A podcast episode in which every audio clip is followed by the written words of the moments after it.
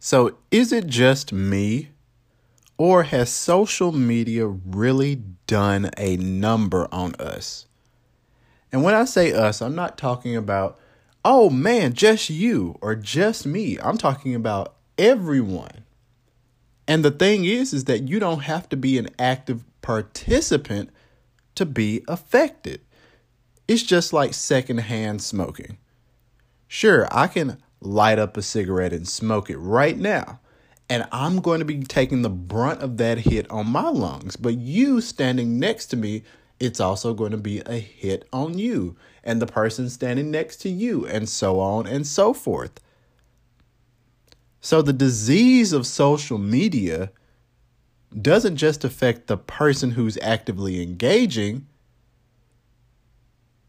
it's a huge, huge rift of people that can be affected.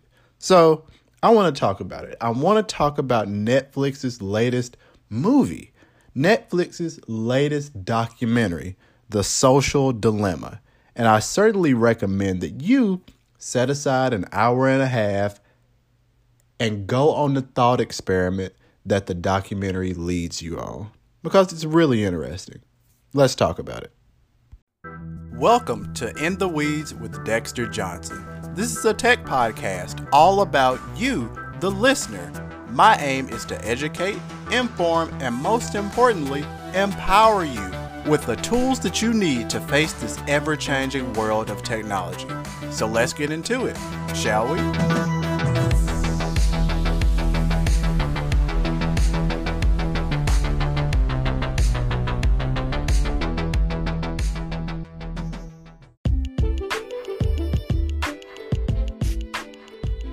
So let's talk about what led me to watching this very socially accurate, very telling, very truthful, very forward documentary, The Social Dilemma. So let's let's go back. Let's go back in time. My first social network was MySpace. Now, if you're maybe 10 years younger than me, I'm in my 30s, you might have never heard of MySpace and you probably I'm going to go out on a limb and say that you probably have never utilized MySpace. Now, I've always looked at MySpace as a glorified dating app. I know it turned into like a music thing, whatever, it's a dating app. I feel like Facebook is the same thing.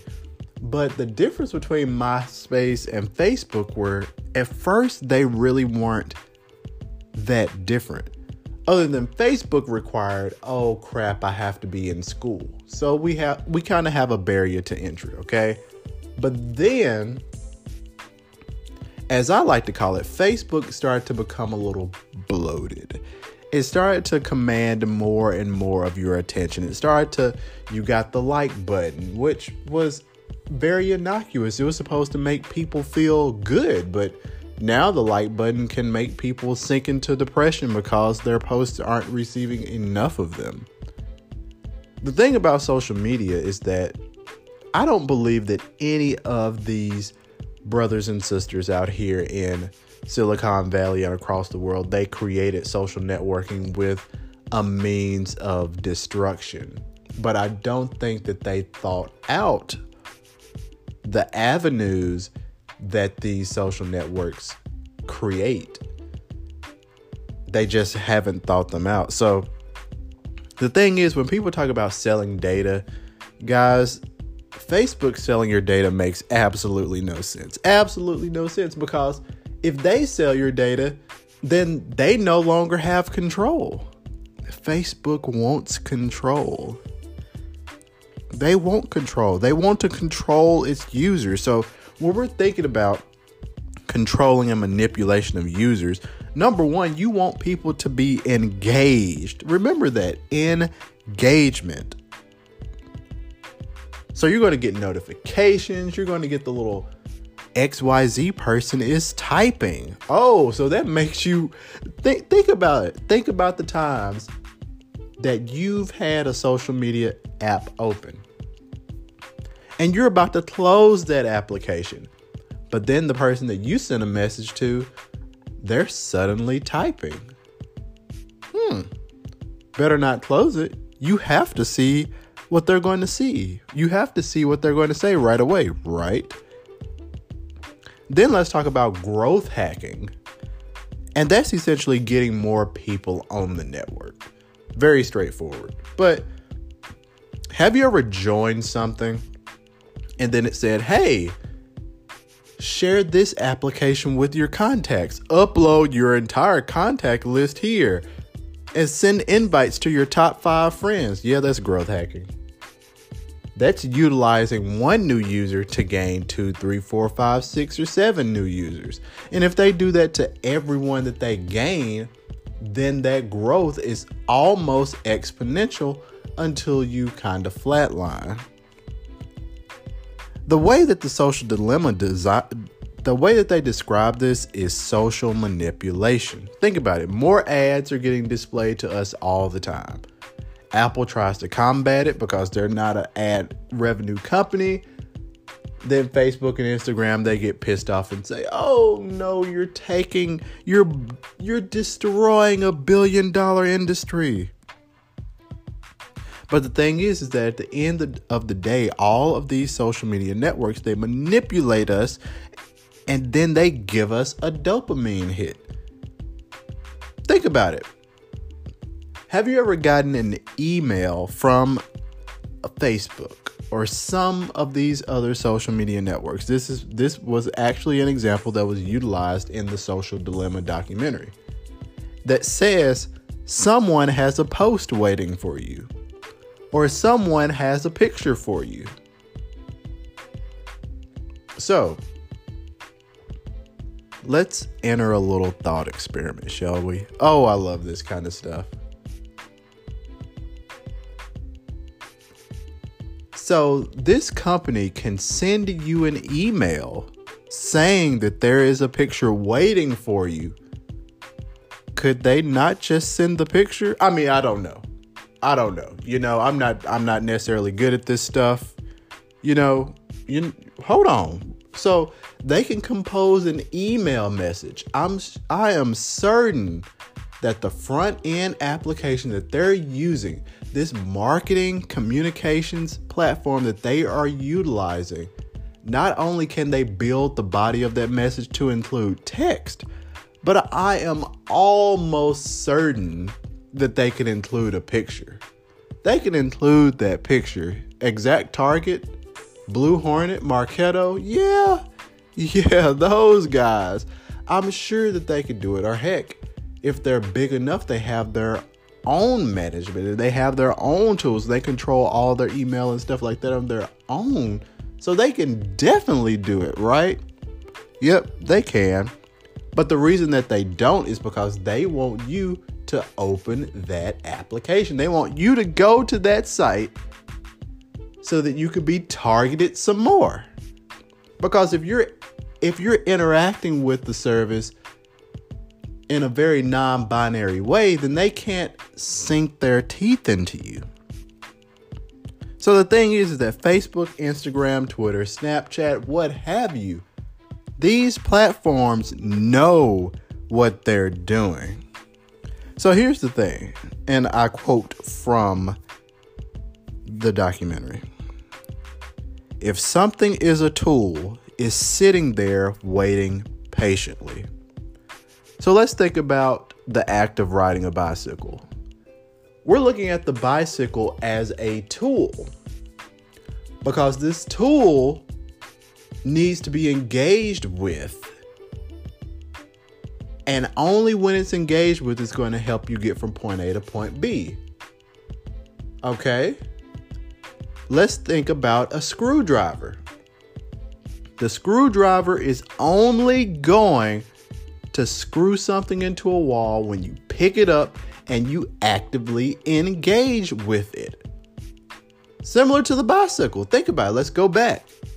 That bicycle is not going to get up and start rolling its way over towards you. That would be a pretty creepy bicycle. And say, hey, let's go somewhere. Now, let's flip to Facebook. You're laying in your bed, it's six o'clock in the morning, your alarm just went off. Okay? We're having fun. We're having fun this episode. We're, we're just doing thought experiments left and right because you're going to get this picture painted. All right, you're laying there. You have three new messages from Facebook, new memories from last year. Look at this new collage. Somebody might have unfollowed you. Hold, hold up. But face, but we tout Facebook as a tool, right? It's a phenomenal tool. So I will agree that I believe that Facebook is excellent for communication. I think it's excellent for communication. Lots of families have complete conversations over Facebook Messenger. But could those those same conversations not be had over a group text message? That's simply there waiting for you versus it wanting to engage you. Think about it. There's always an entry point you get a notification that you quote unquote have to see, or the application believes you have to see. You open that up. And then the next thing that you know, an hour has passed, 30 minutes has passed, time has passed. You have seen ads. The cycle continues and it continues going on. And now we've reached a point where freaking social media is ripping our democracies apart. I'll hit you with another quote.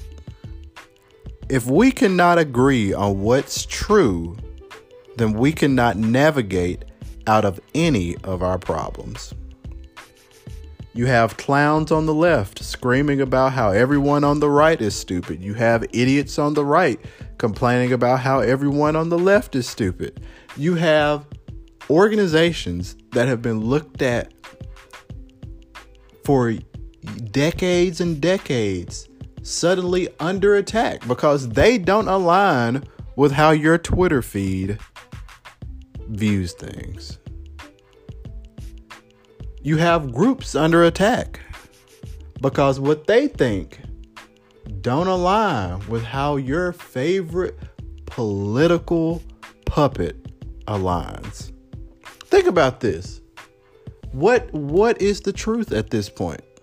Because everyone seems to have their own version of it. And it's all being broadcast a million times a minute. Literally, literally, as I was engaging with my Twitter feed, and yes, I'm going to talk about that. As I was engaging with my Twitter feed, I reported someone for racist content. And then what's funny is that Twitter actually knew that this person was posting crap. Because when I went to report their tweet, they were like, include these other tweets. And it showed them basically spamming this same tweet saying that essentially Black Lives Matter and Antifa was the same thing. And if you believe that that is true, then hold on. Now, if you believe that that is true, if you're driving, pull over. If you're out with your kids, ask your kids to go take a sit, sit down somewhere else. And what I want you to do is hit the stop button on this podcast, delete this podcast, then unsubscribe. I never want to see you here again. Okay? Now, moving on. We don't know what the freaking truth is because these social networks don't allow us to see it because we're constantly being recommended things that are in our bubbles. We follow people that are in our bubbles. So we're just getting positive reinforcement on what we think is true. But the moment that we see something that's different, then we lose our freaking minds. This is causing disruptions in the real world. We have groups clashing in the streets. You have people that can't even have a conversation because they're putting their crap on Facebook about who they did and did not vote for. It's ripping families apart. These are true things. 2020 is a crazy year enough as it is with all of the hell that's been breaking loose due to this stupid pandemic and due to people that are being racist and due to people that just can't get a freaking clue. But the thing is, is that so much misinformation and so many other things are happening because of what we're pouring into social media. There was a man in the podcast that straight up said it. He was like, hey, delete your social media. And I'm going to end this podcast on how I look at social media and things that I've been doing. So let's wrap it up from there.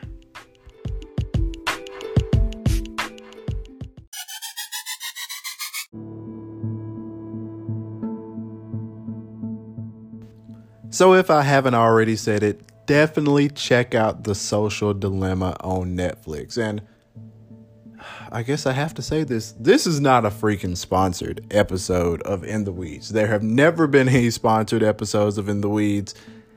Yeah, but it's a really good documentary. It sheds a lot of light on all the things that I previously discussed. I included a few actual quotes from the movie and I essentially agree with everything that they said in there. So, what have I been doing in regards to social media and how do I handle it?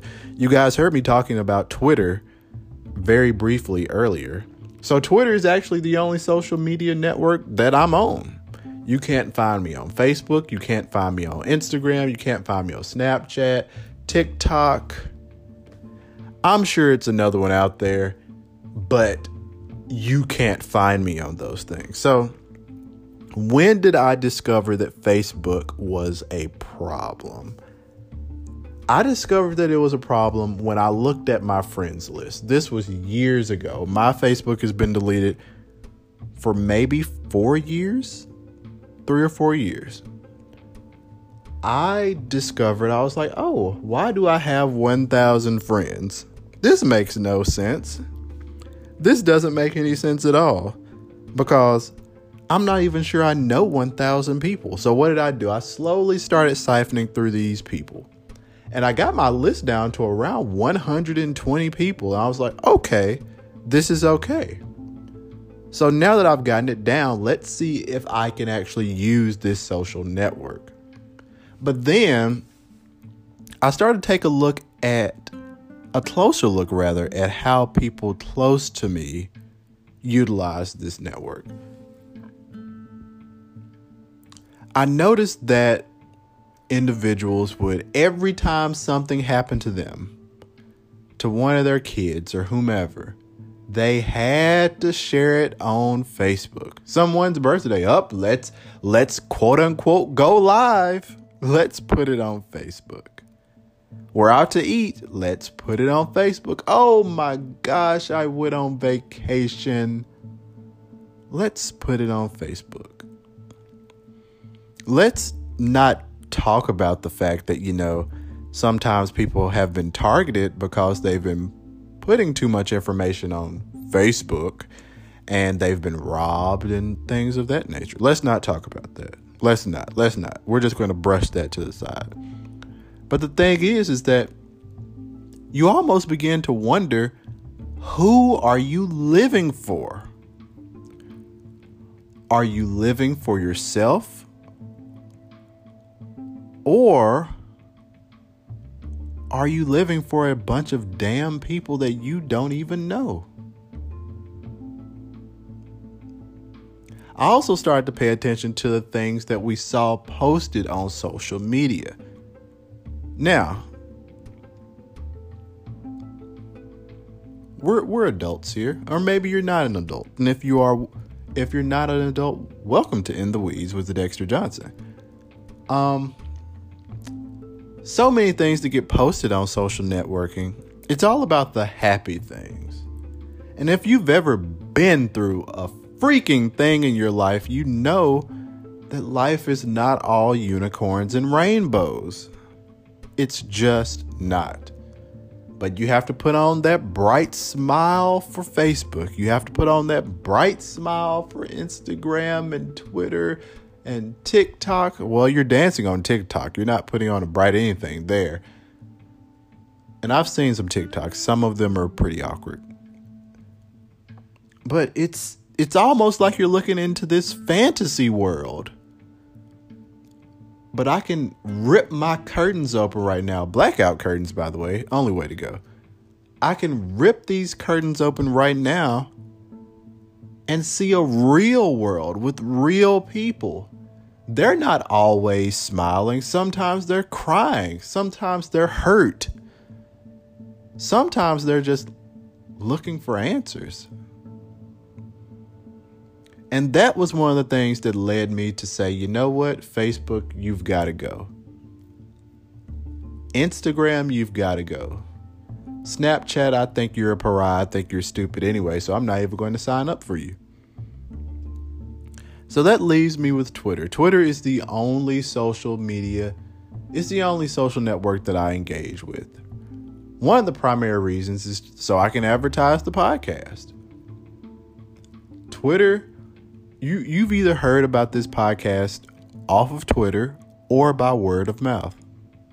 And if you're here, I definitely appreciate you. And I definitely recommend for you to take a look at number one, your notifications that you're getting on your phone. And ask yourself, do you need all of this noise in your life?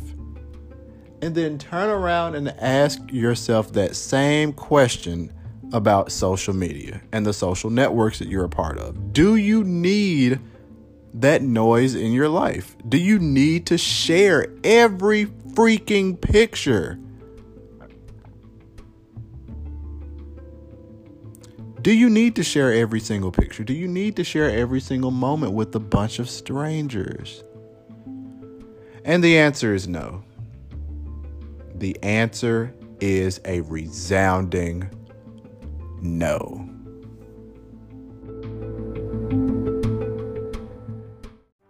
Thank you for listening to another episode of In the Weeds with Dexter Johnson. I'm hoping you're coming away more empowered, educated, and enthralled in the technological world. Be sure to tell a friend, share this episode, and follow me on Twitter at Dexter underscore Johnson. And most importantly, stay tuned for future episodes. Until next time.